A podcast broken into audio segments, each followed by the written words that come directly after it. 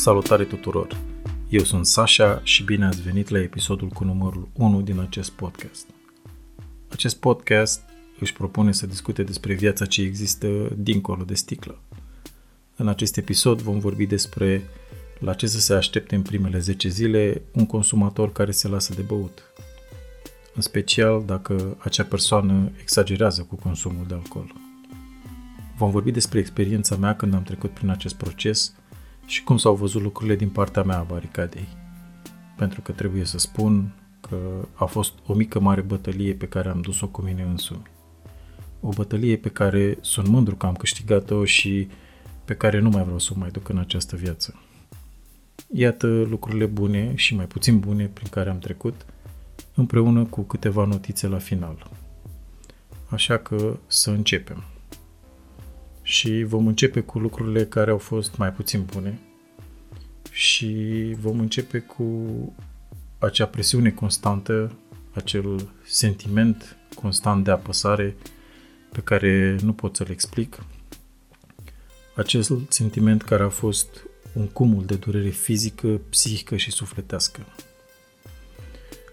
Un alt lucru de care m-am lovit a fost presiunea psihologică și nervozitatea care și-a făcut apariția foarte frecvent.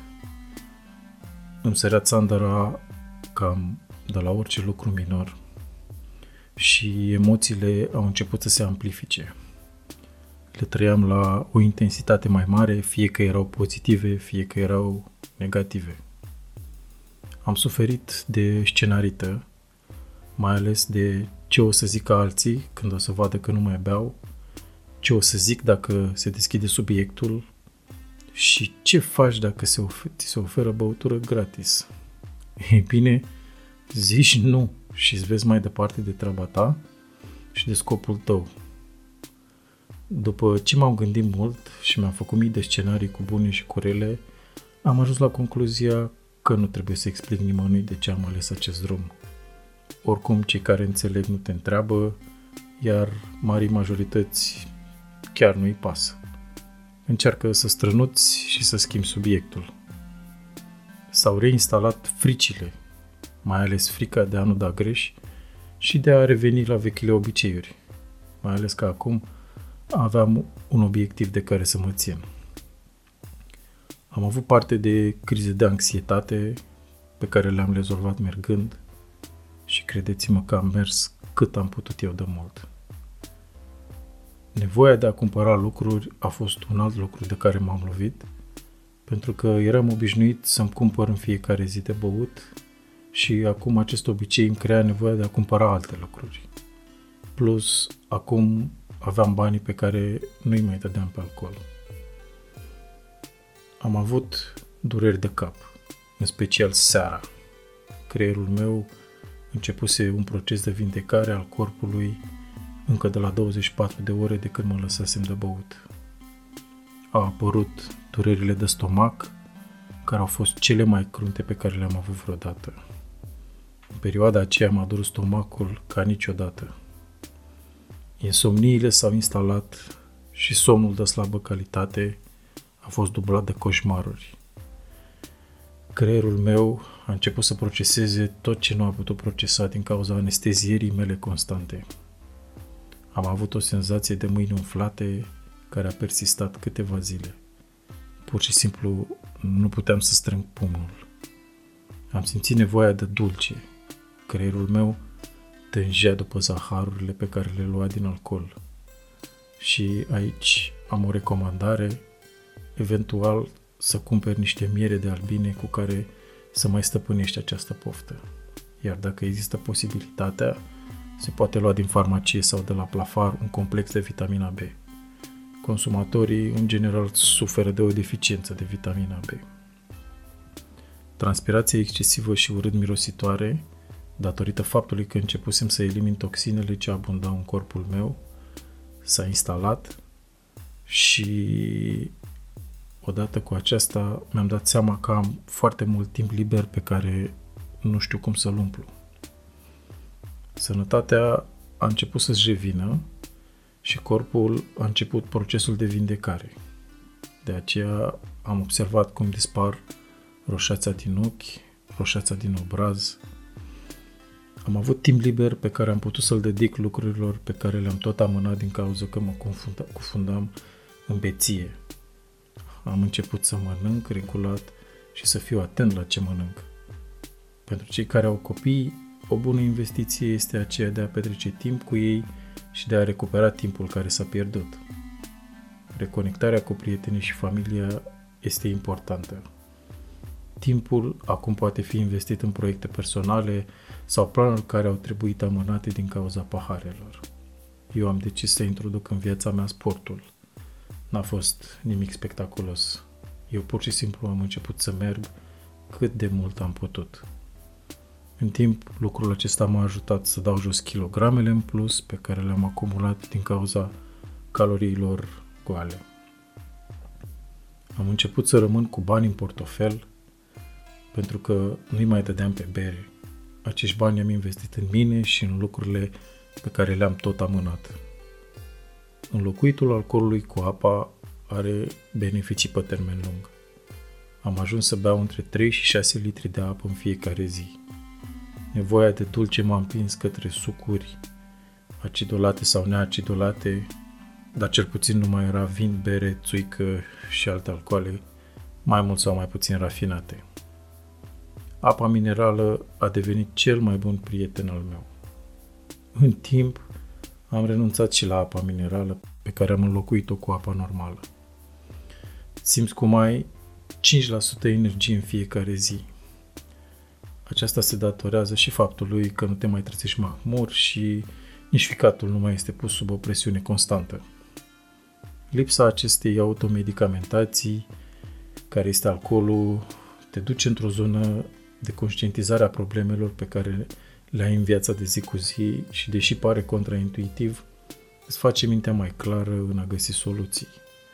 Am fost mai precaut în zilele respective și am început să iau lucrurile mai încet, am încercat să accept lucrurile pe care nu le pot schimba și să schimb acolo unde pot. Am înțeles că schimbarea vine din mine și că nimeni nu o să facă această schimbare pentru mine. Reluarea legăturii cu prietenii și familia, dar nu neapărat cu cei care nu duc la ureche, este un lucru pozitiv, recomandat în această perioadă. Faptul că m-am apucat de mers m-a ajutat pe termen scurt și lung și acum aveam și timpul să merg. Din micile unelte care ar putea ajuta în această perioadă, aș putea preciza următoarele.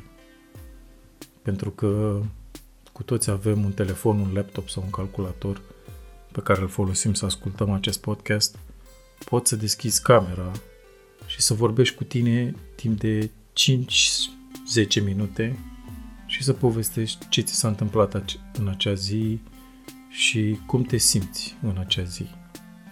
Alternativ, poți folosi metoda clasică de a scrie într-un carnețel tot ce trece prin cap, indiferent de cât de stupid ar suna. Oricum, sunt lucrurile din capul tău și oricum le gândești. Ai grijă doar să ții carnețelul sau înregistrarea pentru tine. Sunt aplicații pe telefon unde îți poți monitoriza progresul. Aplicații precum Alcohol Help sau Alcohol Stop le găsiți pe magazinele telefoanelor mobile. Sunt multe, și în limba engleză și în limba română. M-am concentrat pe ziua curentă și am încercat să-mi fac un program de care să mă țin. Practic, o luam câte o zi, pe rând, cu pași mărunți, ca și cum învățam din nou să merg. Am lăsat unele lucruri să meargă de la sine și am lăsat Universul și mama natură să lucreze pentru mine. Acum vom trece în revistă cele 10 zile și ce mi s-a întâmplat în ele. În ziua 0 a fost ultima zi în care am consumat și am scris acest lucru într-un carnețel pe care mai târziu l-am folosit pentru pași. A fost ziua în care am făcut prima intrare video în jurnal. Ziua 1 a trecut ok și am consemnat acest lucru în jurnalul video și nu a fost atât de grea pe cum părea atunci când am luat decizia de a mă opri. a fost ca o pauză binevenită. Ziua 2 și 3 au fost zile mai proaste, în care am strâns din dinți și în care am zis multe mantre. Aici apar toate problemele. În ziua 2 am sărit jurnalul video, dar l-am reluat în ziua 3 seara. În ziua 4 au apărut poftele și senzația de apă în cură și o stare generală proastă. Am atins punctul culminant al sevrajului meu. Am menționat acest lucru în jurnalul meu video. În ziua 5 a fost la fel de rău ca în ziua 4, numai că pe final am început să-mi revin. În ziua 6 eram deja mai bine, iar în ziua 7 eram atât de mândru de mine încât mă întrebam cum de am putut să rezist 7 zile fără să consum. Îmi aduc aminte că în ziua 4 am mers mult și am consemnat acest lucru în jurnalul video. În ziua 8 s-a instalat senzația de foame, dar eram cu moralul ridicat. Tot în această zi a venit durerea de cap și a fost o zi în care am băut multă apă, undeva la 6 litri de apă. Am mers mult și am consemnat totul în jurnalul meu video. În ziua 9 am mâncat, moralul era sus, dar începuse să se adune stres din timpul săptămânii și trebuia să găsesc o modalitate să-l gestionez. Au continuat durerile de cap și încă nu reușeam să-mi fac un program în care să intru. A fost ziua în care am mers 20.000 de pași. Somnul pierdut de-a lungul anilor a început să-și spună cuvântul prin oboseală și mi-aduc aminte că am dormit 14 ore. Am consemnat toate acestea în jurnalul meu video. Ziua 10 pentru mine a picat într-o sâmbătă. Am avut grijă de mine și de aspectul meu fizic. Nici nu am realizat că au trecut 10 zile. Mi-am făcut un program și o listă de lucruri pe care să le fac în ziua aceea ca să mă țin ocupat. Îmi aduc aminte că după mult timp a fost o zi în care am făcut tot ce mi-am propus. Am ținut toate acestea în jurnalul meu video. Durerile de cap au continuat. În concluzie, primele 10 zile sunt dificile, cu multe simptome ale sevrajului care se manifestă în primul rând fizic și în al doilea rând mental. Acesta este și ordinea în care ne refacem. Întâi corpul începe să dea afară din toxine și să se regenereze, abia apoi mintea intră în procesul de refacere. A fost o perioadă în care toată atenția mea s-a concentrat pe mine și toate acțiunile mele au fost pentru mine. Zilele ce au urmat acestei perioade au fost mai ușoare din punct de vedere fizic și, încetul cu încetul, am intrat într-o normalitate de a nu mai consuma. Dar am rămas în continuare cu garda sus, în caz că demonii mei se vor întoarce. Îmi aduc aminte și azi de perioada aceea dură, de fiecare dată când sunt pus la încercare și tot ce știu este că nu mai vreau să trec încă o dată prin ea. Acesta a fost episodul numărul 1 din acest podcast. Vă mulțumesc tuturor că ați petrecut acest timp cu mine și ne auzim săptămâna viitoare la un nou episod în care vom dezluși împreună tainele vieții dincolo de sticlă. Este o viață ce merită trăită. Eu am fost Sasha și până data viitoare vă doresc toate cele bune. Țineți minte, acestea sunt lucruri care mi s-au întâmplat mie, iar experiența voastră poate fi diferită.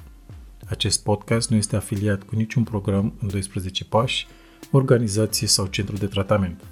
Fiecare dintre voi este responsabil pentru succesul lui. Pentru tratamente și diagnostice, vă rog să consultați medicul. Hei, eu nu sunt vreun expert.